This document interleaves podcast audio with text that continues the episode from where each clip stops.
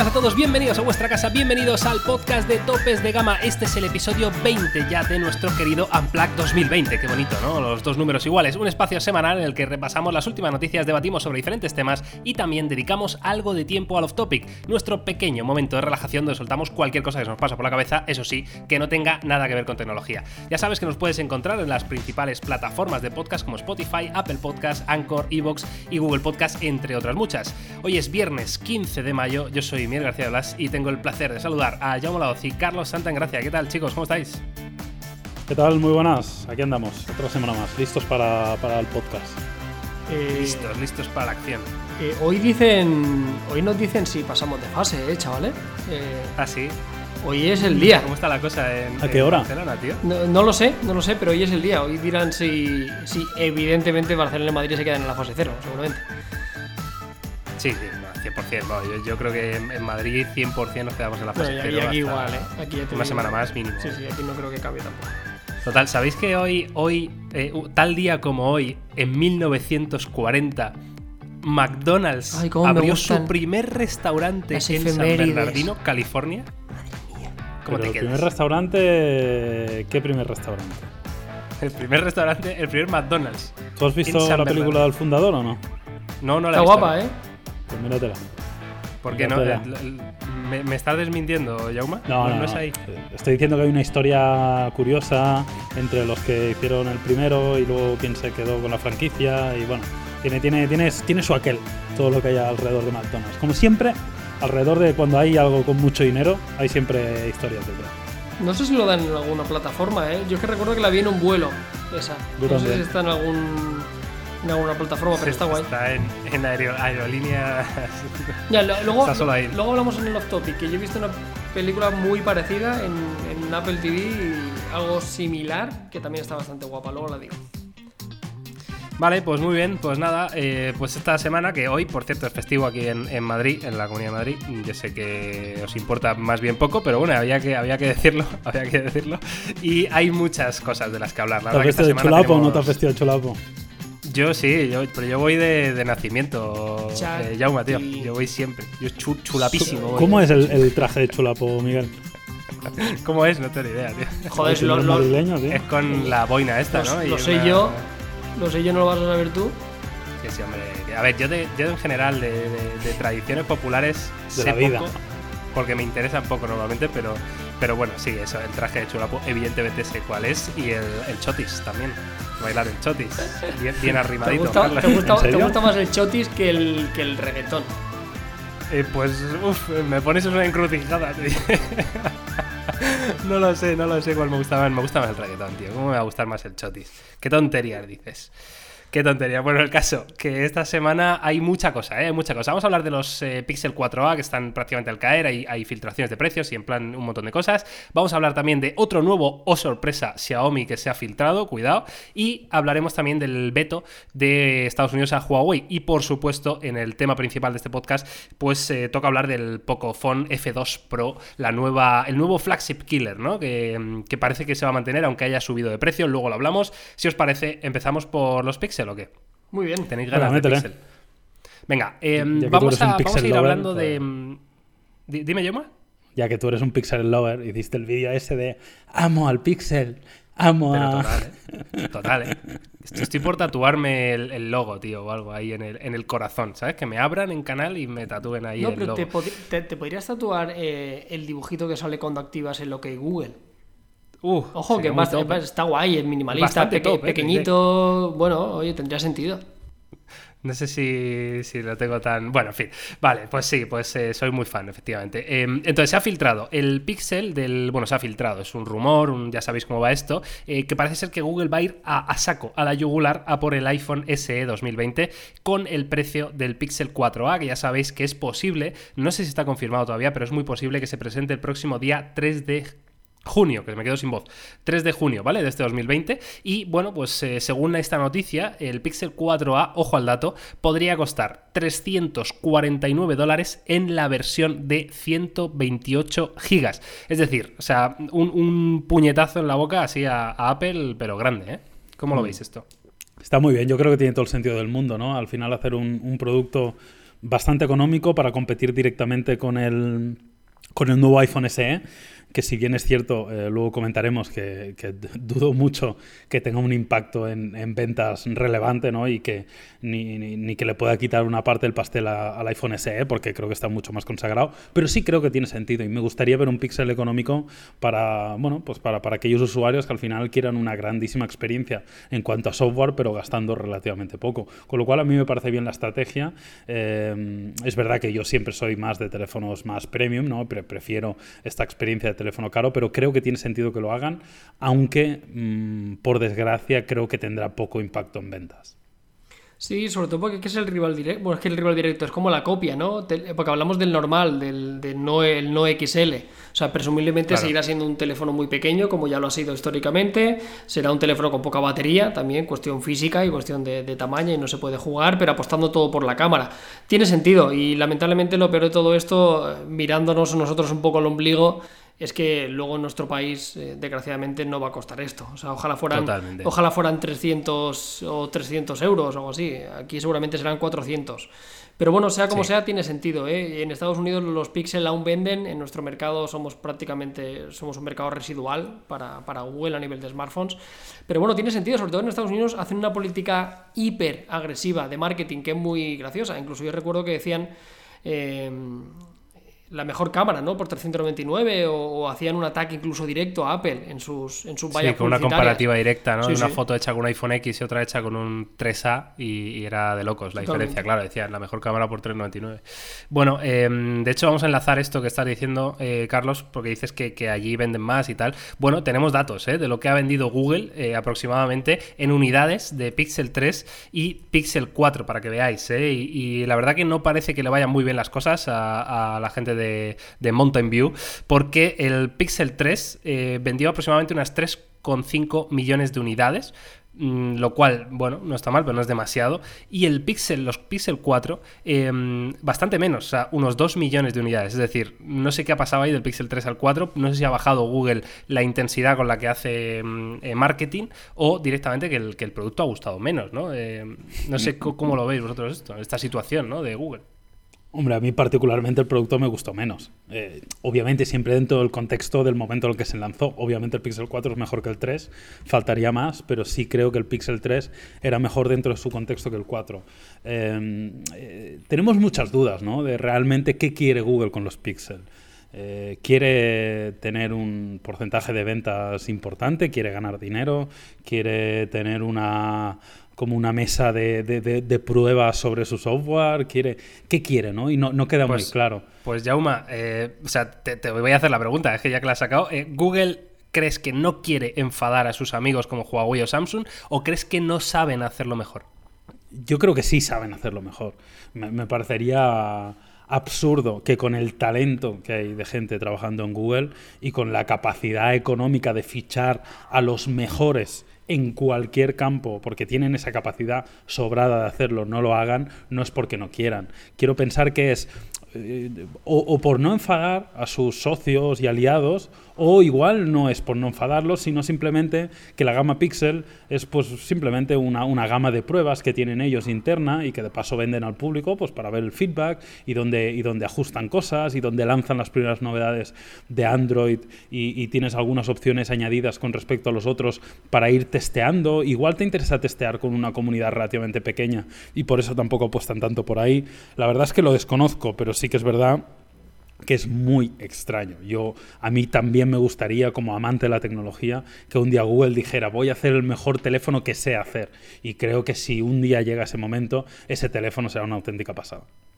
Carlos. Es raro porque realmente si querían hacer enfadar a los, al resto de marcas, eso ya lo hicieron. Recordamos que Google eh, compró Motorola y rompió el mercado. O sea, la erupción del Motorola Moto G, que ya lo hemos contado más de una ocasión, se vendió por muchos motivos y fue el teléfono uno de los más vendidos de la historia de Android, pero porque lo compró Google. O sea, ahí sí que tuvo la intención de decir, bueno, el resto de marcas, lo siento, pero os jodéis, voy a coger a Motorola y el teléfono en la gama de precios donde la gente realmente compra teléfonos, lo voy a hacer yo y fue lo que pasó con el Moto G.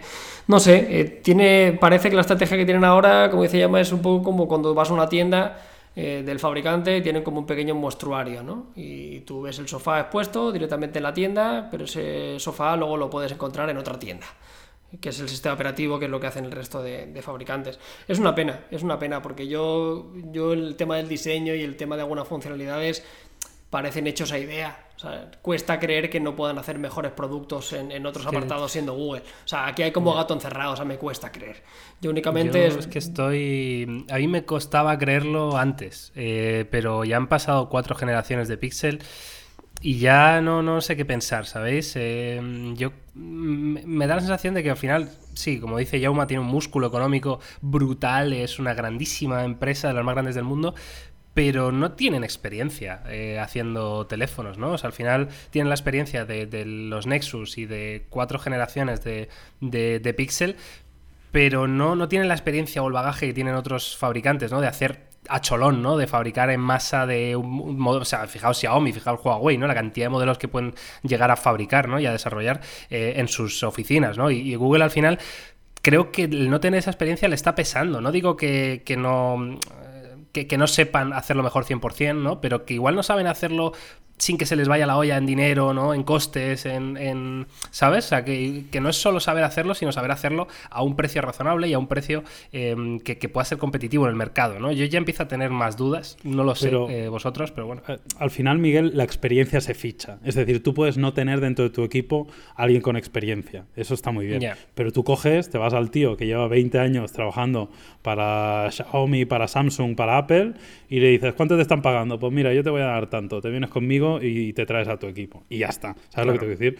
Por suerte o por desgracia, el dinero tiene esta virtud, que es que puedes atraer a, gente que, te traiga ese know-how de, otras compañías y que lleve toda la vida haciéndolo. Y eso es, además, es el pan de cada día en Silicon Valley. O sea, las tortas que se dan peleando por talento y por ingenieros y las billetadas y los cheques que vuelan para traerse a gente con talento y a gente con experiencia de una compañía a otra es habitual. Lo que pasa es que normalmente hacen software, no hacen hardware, pero igual que vas y fichas a un ingeniero de Facebook o de, o de Microsoft, pues te vas y te fichas a un, eh, yo que sé, a un ingeniero industrial de Samsung. ¿Sabes lo que te quiero decir? O sea, yo creo hmm. que si quisieran podrían hacerlo. Bueno, hablas de, hablas de talentos, Jauma, y hay uno, es muy importante, de hecho muy relevante en el, en el mundo Pixel, que se ha ido de Google, que es Mark Leboy, que es el principal responsable de que los Pixel, entre otras cosas, sean tan buenos a nivel fotográfico. Es decir, es el responsable de la, de la división de fotos de los Pixel, que en el último Pixel 4 fue el señor, si os recordáis, que salió en el escenario em, diciendo que él prefería un telefoto o creía que tenía sentido un telefoto antes que un gran angular. ¿Eso, que, eso, ¿Eso quién lo dijo? Que se cae este fue Mark, Mark Leboy. ¿ves, en mi equipo siempre el Leboy. Qué puta idea lo que dice. ¿Ves como ahí yo, los buenos pensamos en el teleobjetivo por delante del gran angular? Fíjate, fíjate, pues este se ha ido de Google, abandona Google. Eh, parece ser que ha habido ahí, bueno, pequeñas diferencias de opiniones, ¿no? Entre ellas podría estar ese punto precisamente, ¿no? En, las decisiones que se han tomado en, la elección, ¿no? De, los puntos débiles o fuertes que tenía el teléfono, ¿no? Entonces, curioso, ¿no? ¿Qué va a pasar a, partir de ahora? Yo creo que Google ya tiene la tecnología de, fotografía computacional de sobra, ¿no? Desarrollada para, para seguir mejorándolo, pero bueno, igual este tío era, era muy relevante, ¿no? En fin, tiempos, tiempos agitados en es una pena, ¿eh? porque sobre todo, volvemos a lo de antes, Pixel es una compañía que venderá muy poco, pero sobre todo el que se compra un Pixel lo hace, te diría ya a día de hoy más por la cámara que por el software. Fíjate lo que te digo, ¿eh? porque yo creo que ya hay alternativas suficientemente maduras en otros fabricantes, eh, ya sean tradicionales o ya sean ejemplos como OnePlus y demás, que es prácticamente una experiencia stock y casi mejor. Tú si te compras un Pixel, la gente que está metido por esto, porque quiere la mejor cámara del mercado, punto pelota. No creo que vaya a cambiar, nadie es imprescindible en ningún sitio. Este señor nos tendrá una varita y ahora se va a ir y automáticamente vamos a perder una calidad enorme en el Pixel, pero está claro que es, que es una auténtica pena y luego me hace gracia porque también eh, en este caso todo parece indicar que era porque el equipo del amigo de Jaume, de Rick Osterlock, eh, por las decisiones tomadas con el teléfono, sobre todo preocupado por la batería, ¿no? Lo cual eh, tiene sentido, vemos lo de antes, los Pixels son buenos teléfonos, pero fallan estrepitosamente en cosas del día a día que el resto de fabricantes sí que tienen asumido. O sea, apostar todo al software y la cámara a día de hoy, en 2020, con la madurez del resto de rivales, pues no es suficiente. Bueno, pues eh, ahí están ¿eh? las opiniones. Eh, podéis dejar la vuestra en nuestras redes sociales. La verdad, nos, nos gustará nos gustará leeros, a ver qué, qué opináis, cómo veis un poquito el, panorama en, Google y los Pixel. Y vamos a pasar a una noticia que lo hemos anticipado ¿no? antes, que vamos a hablar de Xiaomi, de otro nuevo modelo que se ha filtrado, cómo no.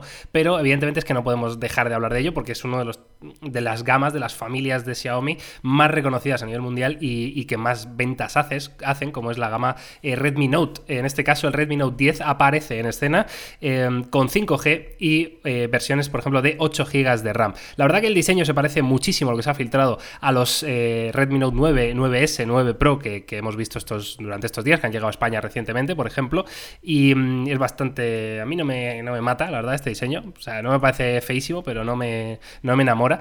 Y eh, bueno, pues tenemos algunos datos interesantes ¿no? de este Redmi Note 10. Parece ser que va a seguir apostando por MediaTek como procesador. Em, curioso ¿no? Parece ser que es un Mediatek que todavía no ha sido ni siquiera presentado, un Dimensity, que puede ser el Dimensity 800 o alguno similar, que por supuesto va a estar dotado de 5G. Y luego, entre las características, la verdad, mm, repasarlas si queréis, eh, Carlos o Jaume, pero yo no veo nada así me llame la atención es, que, no lo es que yo te lo prometo, eh, yo no lo entiendo. es casi lo mismo que tenemos ya. Teléfono de 6,57 pulgadas, bueno, tecnología OLED para la pantalla, seguramente es, lo, es lo más llamativo, Full HD, procesador de MediaTek, 6 o 8 de RAM, 64 hasta 256, eh, cuádruple cámara, o sea, triple cámara trasera eh, con angular, profundidad y un sensor principal de 48, 4500, 30 vatios, NFC. Vamos, lo que tenemos ahora con panel OLED. Lo, que querrá decir mm. que ya no tendremos un lector de huellas en pantalla, en, el lateral. Ostras, es verdad, pero en, las imágenes no, aparece nada. Eh, no aparece ni lector de huellas lateral. No, pero ah, por eso, por eso al ser OLED, va a estar en pantalla. La, única diferencia va a ser lo que tenemos ahora con tecnología OLED para poder albergar un, lector de huellas en pantalla. Para mí no tiene mucho sentido. Yo acabamos de hacer un vídeo del Redmi Note 9 Pro eh, creo que es uno de los vídeos review más cortos que hemos hecho en el canal, porque en 6 minutos hay tres diferencias respecto a un modelo y la cámara era una de ellas y no merecía la pena. O sea, la cámara era prácticamente idéntica, aunque el sensor no era el mismo. No sé, son decisiones extrañas. Yo creo que, no tiene mucho sentido, la verdad. Mm, están llegando a un punto ya... A ver, yo siempre he sido defensor de cuanto más opciones le des al usuario mejor. Pero claro, llega un punto ya que, esto ya parece un cachondeo, ¿no? prácticamente todos son, son muy iguales. Además, yo no sé si veis en la, en la fotografía esta filtrada, por detrás lo veo como más feo incluso. no sé, se ve además como grueso, ¿no? No sé, no, no, no me termina de convencer y bueno, y al final es lo que decimos. Más de lo mismo, repetir especificaciones, eh, mismo concepto. Eh, las diferencias son casi ínfimas. Evidentemente sea un buen teléfono, de esto no tengo duda ninguna. También tengo curiosidad por probar este procesador, a ver qué tal es. Pero, pero bueno, ya llega un punto que yo creo que, que estamos un poco saturados de tanto Xiaomi casi clon el uno del otro. Totalmente de acuerdo con vosotros, así que tampoco vamos a darle mucho más eh, bola, ya iremos informando si nos enteramos de más novedades sobre este Redmi Note 10, que parece ser que evidentemente se va a anunciar junto con un Redmi Note 10 Pro, que habrá que ver si es mucho más interesante o, aporta algo diferente o diferencial ¿no? en, la gama. Eh, pero bueno, estaremos atentos y vamos a pasar a la última de las noticias de este podcast, que es, eh, tengo aquí la portada con la cara del señor Donald Trump, con su mirada acusadora y con su dedo acusador, y la noticia dice así, Huawei no podrá vender móviles con Google durante un año más. Es decir, el señor Trump eh, prorroga su veto eh, hasta mayo 2021 para que Huawei no pueda eh, lanzar móviles con Android y con servicios de Google. Ya hemos hablado hasta la saciedad de esto, simplemente es una noticia que, bueno, que se confirma, que, que sigue ahí el tema como estaba, por si alguien tenía dudas el daño está hecho. yo creo sinceramente que a Huawei todavía le quedan un par de años por lo menos de, trabajo en sus propios servicios, en Huawei Mobile Services, en App Gallery, para llegar a estar al nivel o, a la altura del resto. Entonces van a ser dos años duros, ¿no? Para la compañía. Sí, así es. La verdad que...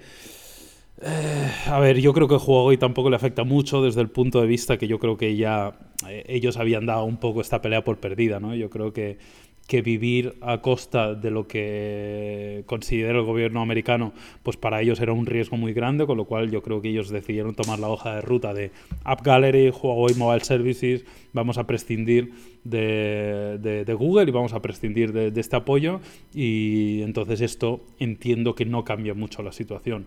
Pero, pero sí, sí, sí, evidentemente todavía queda y es algo evidente que para estar a un nivel aceptable, al menos en Europa y en Estados Unidos, eh, van a tener que seguir trabajando y todavía faltan muchos meses para que eso llegue. Sí, sí, no importa mucho, ¿eh? No importa mucho por eso, porque ya habían dicho que les daba exactamente igual, porque no...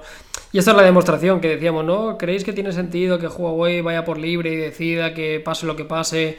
Pues evidentemente tenía que tomar esa decisión, porque mientras Trump esté a la cabeza... Eh, otra cosa si ahora hubieran elecciones, eh, Trump saliera del gobierno y, y quizá las relaciones con China fueran otras, pero mientras este señor esté en el gobierno no va a haber un atisbo de posibilidades. Veremos qué ocurre, también veremos qué tal sale la jugada que está haciendo con algunos teléfonos en los cuales eh, está introduciendo Google Play Services con versiones antiguas de muy eh, igual para que la caída no sea tan y tan en picado, pero bueno, veremos qué ocurre con Huawei. Será para que este año va a ser muy poco significativo, ¿no? A nivel de gráficos y de evolución de ventas, porque va a ser un año muy extraño para tomarlo con pinzas.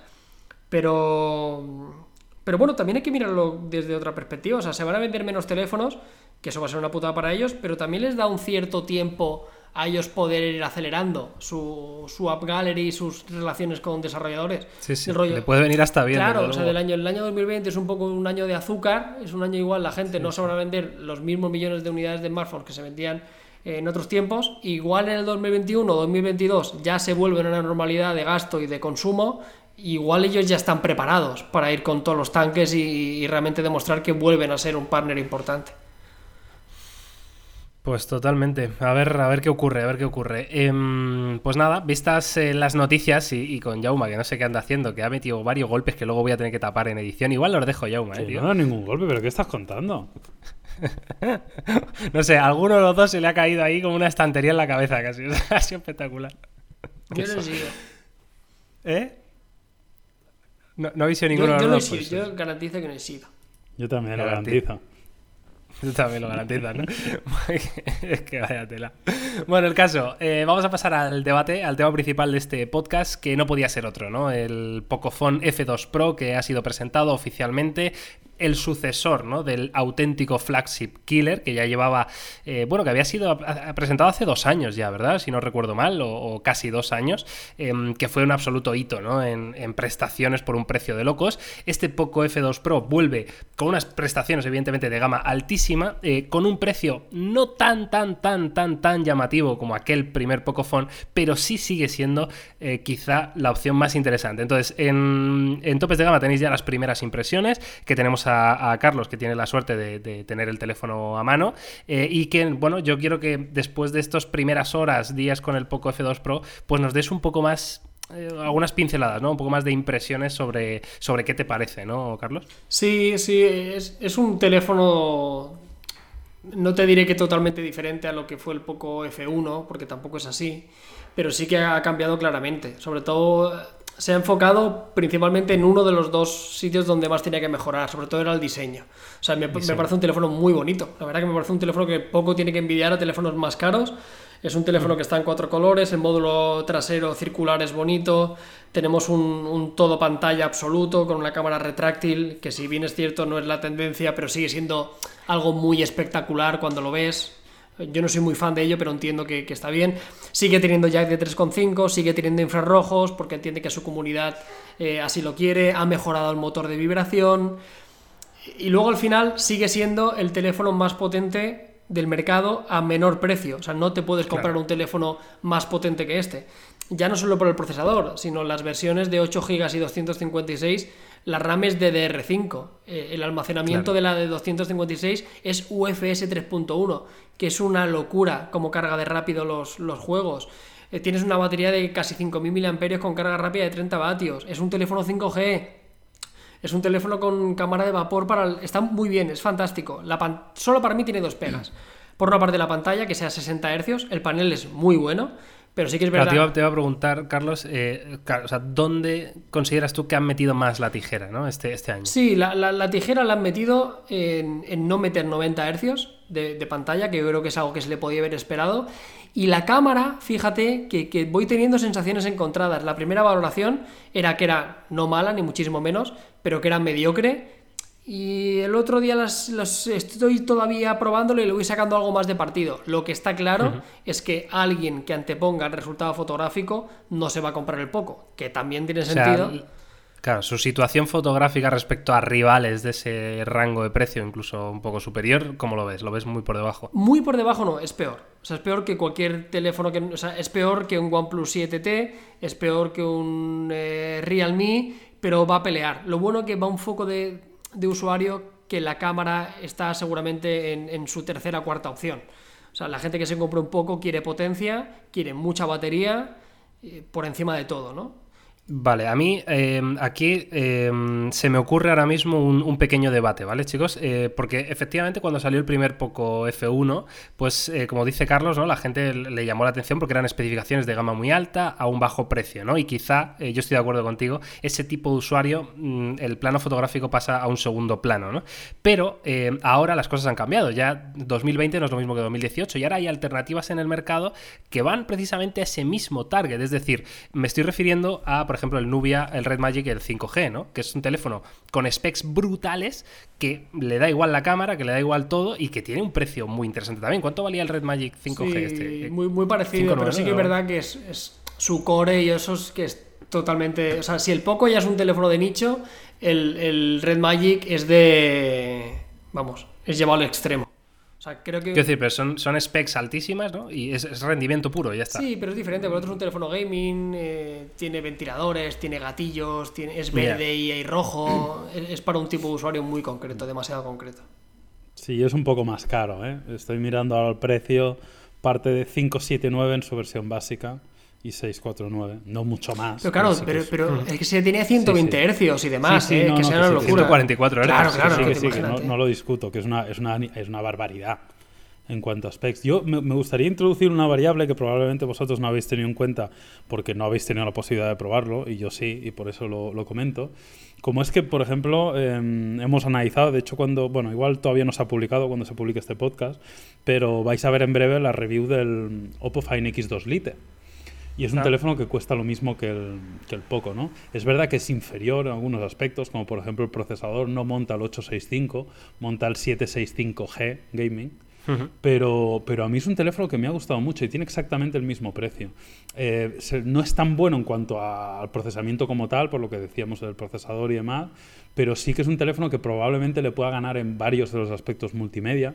Y es un teléfono que a mí me ha gustado mucho y abre también un abanico interesante en estos 500 euros que están por debajo, bastante por debajo de, por ejemplo, un OnePlus 8 que se va a los 700 o que está por debajo de un Realme X50 Pro, que ambos teléfonos son teléfonos que nos encantan, pero que ya son 600, 700, ¿no? Entonces, a estos 500 se abre el abanico, evidentemente el Pocophone probablemente, eh, racionalmente sea la mejor opción, no, no, cabe mucha duda, pero que por ejemplo este Fine X2 Lite también es una muy buena opción, recortando un poco en cuanto a lo que sería la fuerza bruta, pero sí creo yo aportando valor en lo que sería diseño y en lo que sería apartados multimedia que está a un gran nivel. Interesante, ¿eh? Interesante esta, esta aparición, ¿no? Del Oppo Fine Lite este, como se llame. Bueno, pues eh, esperaremos esa review. Em, Carlos, te voy a hacer una pregunta, eh, porque Pocophone, entre otras cosas, ¿no? El primer Poco F1, también destacó un poco por, por, su software, ¿no? Aquel Poco Launcher que, daba la sensación de, ser muy rápido, de, tal, de, incluso de separarse un poco de Xiaomi, ¿no? Entonces, eh, este Poco F2 Pro ¿Da la sensación de tener un Xiaomi o da la sensación de tener otro teléfono en cuanto a la experiencia, ¿no? El día a día. Bueno, es. Es que al final es un híbrido, o sea, al final es una capa de maquillaje, o sea, por debajo tienes todas las funciones de MIUI. Para mí lo bueno que tiene el Poco Launcher, que en la presentación dijeron que se había descargado más de 10 millones eh, de usuarios, que son muchísimos realmente, 10 millones de personas utilizando su launcher. Porque al final tienes eh, todas las opciones que te permite MIUI, pero con una estética algo más amigable, ¿no? Algo más minimalista y algo más sencillo. Realmente hay poco que destacar. Eh, está el box de aplicaciones categorizado, está el modo oscuro, hay una pequeña diferencia de dónde están colocados algún tema de los ajustes, pero poco más. Tienes el logo un Display y ya está, es, muy, es bastante minimalista. Al final el poco lo que tienes es una sensación de velocidad y es muy difícil no recomendarlo. O sea, la gente que se quiere comprar un teléfono de gama alta, si no quiere la mejor cámara del mercado, va sobrado, siempre que anteponga eh, la jugabilidad, por ejemplo, o la potencia bruta. Está muy bien, está muy muy bien. No es perfecto, creo que el aumento de precio está relativamente justificado, más siendo un teléfono 5G. Y, creo que se puede vender muy bien, otra vez por lo de antes, porque los teléfonos de gama alta ya no cuestan 600 ni 800, sino que ahora cuestan 1200. Y realmente tú ves las fotos y hay diferencias, pero como ya sabéis, hacemos test a ciegas, hacemos comparativas y vamos, tienes que ser un enamorado de la fotografía realmente para que te merezca la pena gastarte 700 euros más o 600 euros más. Y hablabas un poco de, pequeñas cosas como el motor de vibración y esto. Eh, ¿Cómo son los, feelings, eh, Carlos, con el teléfono? Es, es, que es una bala. ¿Baratillo? no, no, no, para nada, para nada, para nada. O sea, se ha conseguido. Para mí, uno de los problemas que tiene a nivel de feelings, quizás el peso. Es un teléfono muy pesado, 218 gramos. Ha crecido. El poco original eran 4 con, eran 6,2 o 6,3 pulgadas. Este ya son 6,67. Eh, son casi 9 milímetros de espesor. Es un teléfono muy grande. Pero a nivel de, construcción, eh, el motor de vibración, la respuesta táctil de la pantalla. Eh, ojo, eh, esto no es un teléfono de gama media, ni mucho menos. Bueno, pues eh, ahí están las reflexiones de Carlos. Eh, ¿Cuándo podremos tener la review, el Carlos? Lunes, el lunes seguro. El lunes. Uh, queda nada para ver ahí ya todas estas últimas pruebas que harás de, de fotografía ¿no? y, vídeo. Y nada, pues ahí lo tendréis en topes de gama. Así que nada, dicho esto, yo creo que podemos eh, cerrar aquí el capítulo tecnología y abrir el famoso off topic em, que ya me han echado la bronca, tío, el otro día en Twitter. ¿eh? ¿Por qué? Me, me, dijeron, me dijeron, ¿dónde están las mierdas de series que recomendaba Miguel antes? Has cambiado, Miguel. Ahora recomienda series buenas, me dijeron. Oh. Esto ya lo dijiste la semana pasada, Miguel. Eres más repetitivo.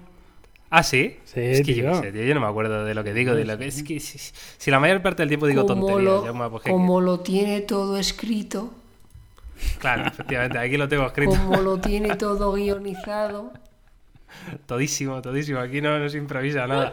Eh, pues esta semana, de hecho, quería recomendar una serie de mierda. Venga, adelante. Si, me, permitís, que, es una serie que ya dije, eh, no sé, hace dos podcasts, cuando repasamos los lanzamientos de mayo, me parece, em, que salía en Netflix la tercera temporada y temporada final de Colony que es una serie que yo había visto las dos primeras temporadas. Bueno, pues esta semana me he terminado esta tercera temporada y la verdad me ha sorprendido mucho porque era un mierdón eh, sigue siendo una serie, bueno, normalita, entretenida, ¿vale? Pero como que no sé si les han metido presupuesto a saco, ¿sabes? Eh, porque han mejorado muchísimo el guion, sobre todo de la serie, ¿no? O sea, cómo te va dejando esas pequeñas perlitas, ¿no? De, de cosas, de hilos argumentales que luego se van juntando, ¿no? O sea, como que ha mejorado muchísimo en el guion y me ha sorprendido. he dicho, joder, o sea, de esto que tenías ganas de ver el siguiente capítulo, en plan, ansia, ¿sabes? O sea que, oye, para ser un mierdón de serie, recomendable esta tercera temporada. Oye, pues yo me vi, no sé si lo comenté la semana pasada, pero yo me vi la recomendación que hiciste tú de, de Upload y me ha gustado mucho, la verdad, la serie. ¿Ah, sí? ¿La has visto? Sí, sí, sí, sí. sí. ¿Y, ¿La visto? ¿Y qué tal es, tío? Porque dimos muy poquita información, porque yo tampoco sé más, claro. O sea, cuéntame algo más, porque sí que me apetece, tío. Pues me, me gustó mucho. Es, es, tiene un rollo así, bueno, es como un medio comedia, ¿no? Pero, pero con un trasfondo interesante y está ambientado evidentemente en un mundo futurista, ¿no? a mí es que debo reconocer que todas las series que están ambientadas en un mundo futurista me, me gustan, ¿no? Además tiene un, un, toque friki, en el sentido de que hace guiños a empresas tecnológicas, hace guiños a cosas que los que nos gusta la tecnología pues vamos a entender, ¿no? Que igual alguien eh, que no está muy puesto pues no las pilla, pero, pero nosotros sí las podemos entender y, me gusta mucho, me parece que está muy bien, eh, bastante divertida, pero insisto, luego las relaciones interpersonales de los personajes son también bastante profundas, ¿eh? o sea, tiene momentos un poco de lagrimita, pero luego tiene momentos de, de, broma absurda, pero, pero a mí me ha encantado, la verdad que me ha encantado la serie, me gusta mucho. O sea, Yauma, si, si, si, los miembros de Topes de Gama se pusieran eh, el reto de hacer una serie, sería parecida a Blow. Eh, no lo sé, pero podría ser, podría ser porque tiene, tiene este componente de, que los que nos gusta la tecnología nos, nos mola, o sea, sin duda. Curioso. ¿Esta estaba en Amazon, Jaume? Amazon, sí, sí, sí, es de Amazon Prime. Vale. Y, y es una temporada, no sé cuántos capítulos eran, pero me la he visto del tirón, ¿eh? me ha gustado mucho, mucho, mucho. La verdad que la, la he disfrutado. A ver, eh, que nadie piense que es una serie eh, trascendente, ¿no? De esas que vas a grabar en tu memoria como las mejores series que has visto. Pero eh, es divertida, entretenida, a mí me ha gustado. Muy bien, pues ahí queda eso. Carlos, ¿has visto tú algo esta semana? Sí, yo, eh, yo ya en mi espiral de Apple Lover, eh, es que eso es lo que hago, yo a veces me meto con que tengo todas las suscripciones de todo y veo muy poco. Hay épocas que digo, eh, de HBO no me muevo, o de Netflix no me muevo, de Amazon no me muevo, ¿sabes? el- Y exprimes, sí, ¿no? el Sí, catálogo. porque es que si no voy dando vueltas y me veo, al final no veo nada, que es lo que me pasa. A veces me tiro más rato viendo en todas las plataformas que ver, que ver. Luego me da Sí, pereza, típica. tiro- apago la tele y me voy a la cama. Entonces, lo que, lo que ahora he hecho es que me voy a crujir todo lo que pueda de, de Apple TV. Dejé, sí, por medio, me, me embajonó un poco, la verdad, pero la que, la que me parece brutal, lástima que no está toda, es la de Defending Jacob. Es espectacular. Pero ¿De qué va o sea, hay, hay dos que os tengo que decir. Una es Primera noticia que Sí, tengo, ¿eh? De esta. Defending Jacob en, en Apple TV sale el, el Chris Evans, el Capitán América. ¿Vale? Vale. Él es un fiscal y resulta que acusan a su hijo de matar a un chaval. ¿Vale? Y es Defending Vale. Jacob, o sea, defendiendo a su, a su hijo. Y es increíble, de verdad, brutal. O sea, es el típico thriller de juicios, asesinato, investigación, pero Qué un guay. escándalo. Buenísima, de verdad, increíble. Y esta va capítulo por capítulo, creo que van por el quinto capítulo. Súper, súper. También te digo que no me imagino yo el Capitán América actuando No, sí, bien. ¿eh? no, muy bien. Me cuesta no, lo hace bien. No es que sea muy expresivo, ya sabéis que Chris Evans tampoco es que sea un tío. eh, pero, pero bueno. Y luego hay una que esta sí que me explotó la cabeza y me la vi casi del tirón. Y esta sí que me, me parece una de las mejores series que he visto en los últimos meses. Es Servant, también de, de Apple TV. El, el director es el, el Shalaman, el Shyamalan, que es el de. El que hizo. Joder, la del Bruce Willis, la no sé del. La del niño, tío. Armageddon, El sexto- sexto, el sexto sexto sentido. En sexto sentido, ha hecho, el, ha hecho el bosque, ha hecho la de Glass, ha hecho la de. Bueno, es, el- es un especialista en. eh, Ha hecho múltiple también, por ejemplo, es otra de las películas. ¿Pero esto es de terror o qué? Es un thriller psicológico. Eh, es, eh, es una pareja de Estados Unidos que pierden a su hijo con pocas semanas de vida y para que la mujer supere, porque se queda como un shock, eh, tiene un muñeco, ¿vale? Tiene un muñeco que hace, que hace de Joder, su... qué mal rollo. Pero es, os lo puedo asegurar, o sea, es... Bueno, es que tenéis que verla, de verdad. Pero ¿Cómo se llama? ¿Cómo ¿Es se de llama? esas que te Servant. agobia? Servant. Servant. O sea, ¿Y la otra que has dicho? Eh, la otra es Defending Jacob. Defending Pero la Jacob. de Servan es, os lo juro, o sea... Pero esto- cada- esto es nuevo, ¿eh? Porque cuando yo entré no estaban estas series. ¿eh? Pues te lo prometo, es, es, es, es asombrosa, te lo prometo. O sea, duran los capítulos 30 minutos, 35 minutos, y es una angustia. eh, llega una ¿Has niñera. visto, Oh, ¿Has visto tú, Carlos, la, la serie La Caza, me parece que no, se llama? no, no, no. Vale, pues es que te iba a preguntar si era de ese rollo. La Caza es una, es una serie buenísima, ¿eh? buenísima. O sea, es, un, es una maravilla, una obra de arte. Pero es de ese rollo, ¿no? Es de. Es súper agobiante, ¿no? Es un thriller de estos de un Pues psicópata, ¿no? La mente de un asesino. Bueno, es una locura. Y no sé si es. Es que a mí me, me encantó esa serie La Caza, pero me agobiaba muchísimo. Claro, pero, Estaba pero, todo el rato sufriendo. pero es lo bueno, o sea, aquí no hay sangre, no hay, no hay violencia No, no, de claro. ningún tipo. Pero es que, como el puto director este es tan bueno, o sea, que se nota que esto no sé cuánto habrá costado para que Shia, para que Shia Laman haga, el- haga esta serie. Pero como en cada capítulo el hijo puta juega con tu mente. O sea, cómo ves algo y dices, madre mía, que ahora, ¿cómo puede ser que ahora- o sea, el, el cabrón juega contigo, el director. En cada capítulo te queda con una sensación de decir, pero ¿cómo puede ser que haya sucedido esto? Y era brutal, os lo digo de verdad, ¿eh? Pero miedo no me va a dar. No, No, no, no, no, miedo en Vale, absoluto. vale. Eh, Yo soy nada, muy cagado, tío. Muy No cagado. es una serie de No sustos. me gusta nada lo de miedo. Para tío. nada, tío. Pero es de cosas que te explotan la cabeza. y Ya te digo, cómo se nota que, es, que el, el espectador es un poco una marioneta del director y cómo te lleva hacia un lado, hacia otro, a sospechar de todos. A mí no me manipula. Pues, Yo la veo, no la y, y vamos. pues te lo juro, súper guay, os lo prometo. Y luego la estética, que ahí sí que se nota Apple TV, que creo que tiene muy pocas series. Sí. Pero sí, a nivel, sí. hostia, a nivel visual. Totalmente de acuerdo. Es, es muy loco. ¿eh? Además, ya no solo visualmente, es decir, por ejemplo, a mí sí me conquistó por la fotografía de, la- de los primeros fotogramas, me pareció que la fotografía era, era genial. Claro. Y, y no solo eso, ya no solo la producción, sino que luego tengo la sensación que la plataforma está hecha de tal modo que no te da el contenido hasta que no está la calidad suficiente, ¿sabes? O sea, e, estos detalles de Apple de que, de que siempre se ve todo a mucha calidad. O sea, a veces Netflix lo pones y ahí, bueno, baja un poco la calidad, se nota que igual la conexión tarda un poco en coger, o, ¿sabes? ¿No? Eh, eso no pasa en Apple TV. Y es siempre una calidad y una experiencia visual brutal. Y luego, luego hay una última recomendación también en Apple TV, que es la película El Banquero, que también es un peliculón súper recomendable, está basado en, en, hechos real, sale Samuel L. Jackson y el Anthony Mackie, que es el, el de las alas de Marvel, el negro con las alas, no, sé, cómo se llama. Pero esto, esto es película creada por Apple TV. Sí, creada por, por Apple TV. Por Apple. Sí, ya te digo, es Samuel L. Jackson y el otro, eh, años 60, dos eh, afroamericanos emprendedores que compran un edificio y luego se meten en el sector de. Se llama el banquero, se meten en el sector de los bancos. Em, Qué chulo, tío. Muy, muy guay, muy guay. Temas económicos, temas raciales también. Eh, peliculón, de verdad, ¿eh? El banquero en Apple TV.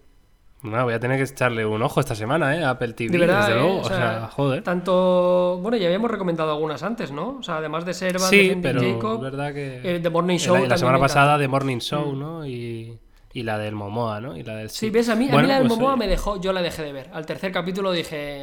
Eh, ¿Te aburría o.? Era como. O sea, estaba como muy bien hecha y tal, pero me parecía como como muy predecible, ¿sabes? O sea, como muy. Bueno. Pero te has perdido lo bueno, lo bueno venía ahora, Carlos. Bueno, le, le una oportunidad, lo tengo ahí. Justo en el cuarto capítulo viene lo bueno.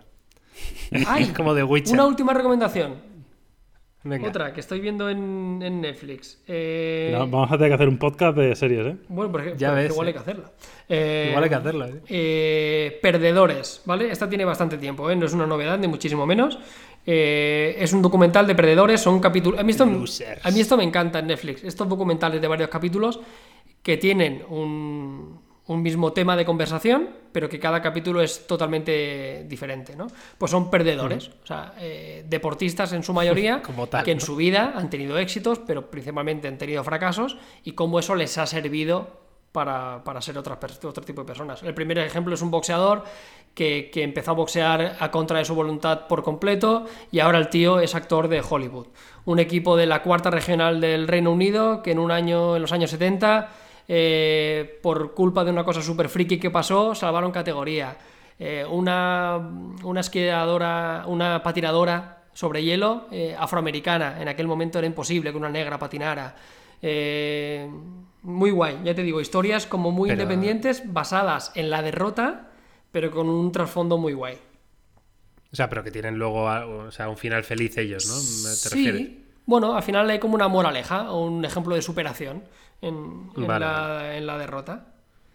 Si alguien, si alguien se está pues preguntando ahora mismo, que es, lo que me pasaría a mí por la cabeza, ¿cómo puede Apple producir todo esto? Pues solo voy a dejar un dato, que los, los ingresos netos del 2019 de Apple fueron 55 mil millones de dólares. Los netos, la facturación 260 mil millones. Para que entendáis que, que, invertir Lo pobres que somos los demás, ¿no? Claro, o sea que cuando dicen que se gastan X millones en producir un capítulo, bueno, cuando, cuando ves que factura 260 mil millones, pues igual entiendes un poco el contexto. Sí, claro, al final, pues esto no saca de chorra. Tú ves el, nivel de actores y estos actores no están en Netflix.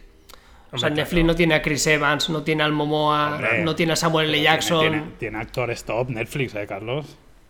Sí, pero No, eh, no tan mediáticos quizá, ¿no? Jennifer Aniston, como Samuel L. Jackson, como Spielberg. O sea, lo hay, pues por supuesto que sí. Smith o tiene gente top, ¿eh? No sé yo, ¿eh? Ahora como hago buscar, pero...